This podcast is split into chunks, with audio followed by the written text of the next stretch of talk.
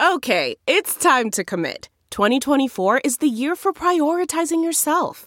Begin your new smile journey with Byte, and you could start seeing results in just two to three weeks. Just order your at home impression kit today for only $14.95 at Byte.com. Byte Clear aligners are doctor directed and delivered to your door. Treatment costs thousands less than braces. Plus, they offer financing options, accept eligible insurance, and you can pay with your HSA FSA. Get 80% off your impression kit when you use code WONDERY at Byte.com. That's B-Y-T-E dot com. Start your confidence journey today with Byte. Straight ahead this morning on The Insiders, Iowa lawmakers are likely down to their final month or maybe two of this legislative session, and they're still considering some pretty major changes when it comes to education. Democratic State Senator Claire Celsi will be with us on fighting some of those changes, what she still hopes to accomplish this year, and what it's like to be a rookie lawmaker in the minority party. Plus, taxes could still be on the agenda for Republicans this session. We'll look inside the plans to cap how much your property taxes could go up. And in the Insider's Quick Six, no offense to Domino's and those self driving delivery cars, we're going to talk about a slice of pizza, old school. Good morning. First, of course, our thoughts have to be with so many of you dealing with the record floods and the struggles that remain ahead. So we want to begin with that and bring in our first guest this morning, Claire Celsi. She's spending her first year in the Iowa legislature. She's a Democrat lives in West Des Moines. Thanks for being with us. Good morning. I feel like we have to start with the floods, and I know primarily it's really crushing so many people in the western part of our state, but even in your district, since you represent Floor there in Des Moines, mm-hmm. what, what, do you make about all this? Well, it's deja vu all over again mm-hmm. for a lot of folks. Um, I lived through the 1993 floods here in Des Moines, um, and so really have good, bad memories of what yeah. happened then. However, um, the flooding is so widespread this time. I think that's why it's giving us all just, um, you know, major pause. What's going on? So we actually are considering some, did consider some legislation in the Senate yesterday that would have helped mitigate floods, and um, it seems like the Republicans did not want to have that conversation yesterday and pass the bill anyway. So it was a little disconcerting. Do you see anything going forward in the last month or two of the session? Will you have to do something specifically for extra aid or anything? Yeah, well, at this time uh, during the Culver administration, they were calling for a special session basically to uh, deal with uh, specifically flooding concerns in Cedar Rapids. It would have been um, 08? Yeah, right? yeah. So, you know, it's a huge problem. Uh, not only are we not doing enough to mitigate it on the planning side and on the funding side, um, it seems that we were caught pretty flat footed um, in this situation as well. Um, we could have probably predicted this, and in fact, lots of flooding experts were predicting this. And then um, specific problems with the Army Corps upstream from us are well known. Uh, so we, I think we were caught pretty flat footed on this disaster. Uh, originally wanted to have you in here to talk about education. Um, you were sort of a fly on the wall as Betsy DeVos came to the State House. So they did mm-hmm. a private meeting with some select people who were inside the, the room talking about private school vouchers, essentially. One of the things they talked about. And then she and Senator Brad Zaun did a media avail afterwards where the reporters could ask a few questions there. You were kind of off to the side and it had kind of tweeted a picture of of what you viewed. Uh, what did you make of that whole thing? And do you feel like there's a push on the other side? There's your picture from, yep. from across there. Uh, it's in the basement, isn't it? Yeah. I house? said, I spy Betsy DeVos in the people's house. There she was. there she was. Um, what do you make about this push? You've been uh, pushing hard against this idea. Yes. Well, uh, Betsy DeVos is behind a major campaign in the state of Michigan that basically devastated their public schools. So if the people of Iowa don't learn from that and then, you know, extrapolate what could happen here in Iowa, you know, bad on us. She comes into our state, you know, invited by the governor, and the governor decides not to invite public education advocates, instead, inviting some select business lobby folks and some private school folks and one uh, superintendent uh, from Waterloo, and she was really taken aback um, by being the only public school advocate in the room. So I think we should learn from Betsy DeVos's past and say what could happen in Iowa, especially when we have a Republican legislature that is so hell bent on bringing vouchers into our state, and they've tried it years in a row. Uh, as you know, supporters will say this is about choice, and why shouldn't we have this mm-hmm. vouchers? Because if you want to go to a school, perhaps with a religious um, leaning and in the teaching, why shouldn't some tax dollars go to that? Mm-hmm. Well, tax dollars already do go to that. Um, I am a Catholic school kid. I went to Catholic school for 12 years. Uh, so did my brother and sister. My mom and dad paid for it. I asked my dad, Dad, did you guys ever think of asking for public money when we were in school? And he said, Absolutely not. He said, Our main goal was to allow our kids to experience our faith in school, and you can't do that in a public school, so we decided to send you to a private school. It was their choice, their money, their decision. The choices have always been there, so school choice is really not um, what, what's at issue. What is at issue is who's paying for it. Iowa already pays a combination of tax credits and out, cash outlay every year, $60 million a year to private schools, and some of those private schools have actually admitted to me that they could not survive without it. So the public needs to decide do we want to create a parallel system that we're funding both private and public when we can't even fund our public schools uh, right now? I just think it's a bad, it's a bad dichotomy. It's a bad choice. Uh, public money is for public schools. Uh, we just showed that picture that uh, uh, you at the state house this past week. You're standing there with your with your homemade sign. Mm-hmm. What is it like? Uh, so it's your first your first year up there, rookie. Um, and you know you come in where obviously your party's at a huge disadvantage, mm-hmm. especially in the Senate. You really narrowed the gap in the House, but the Senate there's big mm-hmm. big gap between the two parties. So you come in there with the learning curve that any freshman has, mm-hmm. right, to try to figure mm-hmm. out first where the bathroom is and everything else. Oh, how right. do you make it to all these meetings and everything else? But mm-hmm. what's it like there? Clearly, you have a lot of ideas, right, or you wouldn't have gone for this. But you're in the minority. There are almost twice as many Republicans as Democrats in there. So, how do you see your day to day? Yeah, it's some some days it's really like hard. Like a Claire Celsi bill is probably not going to get passed, right? Right. I I submitted um, probably 17 or 18 bills, and none of them made it through the committee process for the first funnel, which is not surprising. Um, to be honest with you, when a bill is successful, usually the author of the bill is building coalitions around it and, and getting lawmakers to kind of, um, on both sides of the aisle, to, you know, kind of endorse the idea. Um, when you're brand new and don't even know where the bathrooms are, as you pointed out. Yeah, and I'm not um, poking fun at you. That's no, no, just no. what everybody always no, tells me. It's true. Um, so it takes you a little bit of time to figure out how to do things and how to build those coalitions with people, get to know people. Um, so I'm still getting to know folks even in my own caucus. So it's it's hard to just straight out of the gate, um, you know, pass a bill. So, but I, I do, I am committed to that, to really building coalitions around my bills and other people's bills. So I'll be doing that next year. Okay, the thing that you don't really do much of during the session, but afterwards, is try to keep this PR side that you had going into this. So when we come back, I want to get your thoughts on that specifically, especially as we hear and watch some of these 2020 presidential candidates and how they're trying to use social media to maybe find that viral moment or maybe show that they're just kind of a regular person. Sometimes it involves a beer, a trip to the dentist, or maybe even a dumbbell fly.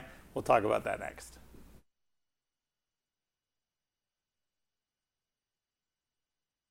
All right, I want to switch to Senator Claire Celsi's other life, the public relations side. Um, you get to watch and meet. How many presidentials have you met so oh, far? Do you know? Probably Eight or nine. and half, most of them are personal. You're halfway there. Personal meetings, so it's it's nice to be able to get to know them. Uh, but one of the things you always, and have talked about for years, social media and the use of social media. Mm-hmm. So I'm going to run a little clip here. We have three different.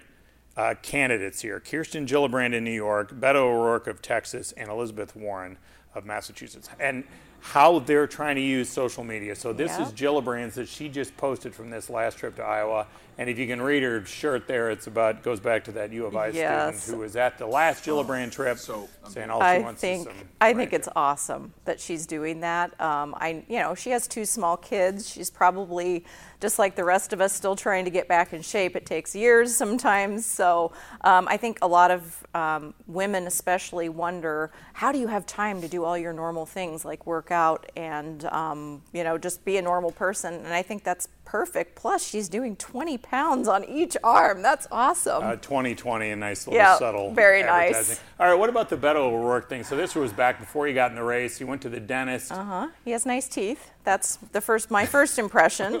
You Um, should, because the camera about goes down his throat. Yes. So to me, this is just a little too much information. I really don't need to see his epiglottis to know that he's a good person. Um, And that's the Warren one. So she kind of walks off camera and she's like, "Hey, I need to get a beer." And then she comes back. She has the beer, and eventually her husband will join Uh-huh. yeah, her. absolutely. I like Elizabeth Warren. She's just a down to earth person. Um, this is her, this is the real her. So, um, and I think her and her husband are adorable together.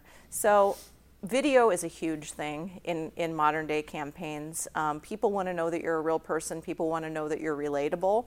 And I think there's nothing better than video. And that's actually pretty new in, in uh, PR land. How how do you walk the line here? I know you don't like Donald Trump, but what he does so well is he gets his message straight to people, bypasses the media. He has a huge social media following.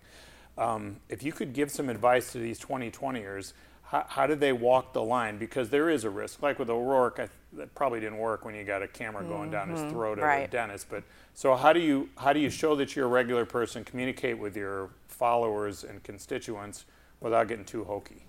Right. It's it's a it's definitely a balancing act, and you have to remember everything that you're tweeting out there is going to be on the record forever, unless you delete your tweets like some folks, I guess, have in the past. Um, so. People have taken different uh, methods. I've noticed that uh, Kamala Harris is a very policy oriented Twitter feed. I mean, basically, she has them programmed in there day in and day out, day and night. Um, different policy positions that she holds, so that's her tactic. Whereas Beto's is much more personal in the moment, um, things that he's doing, things that he's thinking, you know, songs he's singing, uh, things like that. So it's a much more personal take. So um, it, I think it works for both of them. It fits both of their personalities well. Um, and people choose their candidates ba- based on what they feel a, a, a presidential candidate should be.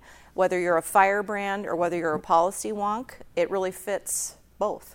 All right, uh, if you can hang tight, we'll come back for the quick six at the end of the show. Speaking of policy here, we're going to talk taxes when we come back, property taxes specifically, and an idea at the State House about maybe capping how much locals can increase property taxes in a year. We'll get into that next.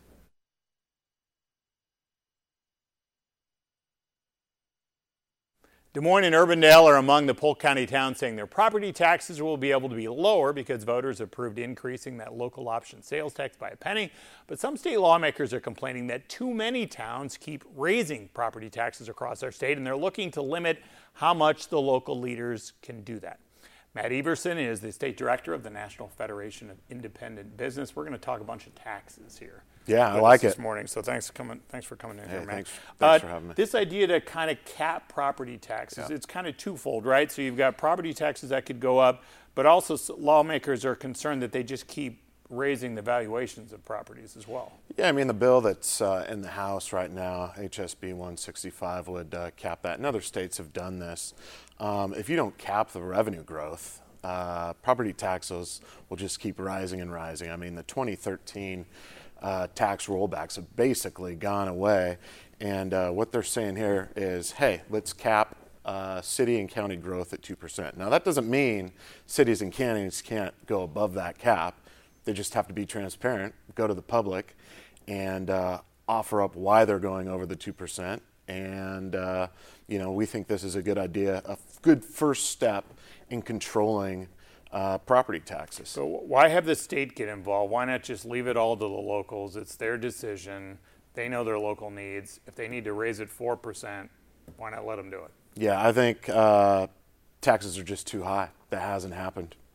Uh, you know, I don't know. Your your taxes, commercial rates are even worse for our businesses. Uh, that's the sad part is that they're maybe five to six times the amount that residential are. And obviously, if if money's going to taxes, it isn't going to expanding or giving employees raises or uh, you know, creating new business. So that's a big concern on the res- uh, on the commercial part of it. Uh, the residential has gone up as well. Assessments are going up, which is great. Everybody wants their home values to go up, but at the same time, uh, you know, property taxes are also going up and levies are staying the same.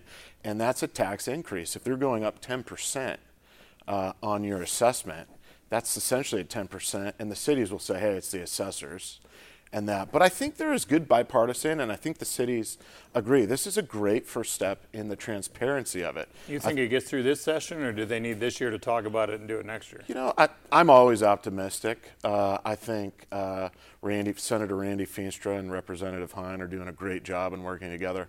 I know the leadership. Uh, uh, Speaker Upmeyer has been tremendous advocate on this. She knows the problems that she hears from her constituents. Uh, Majority Leader Whitver and President Schneider, the same thing, and even the governor. The governor is uh, led on this thing.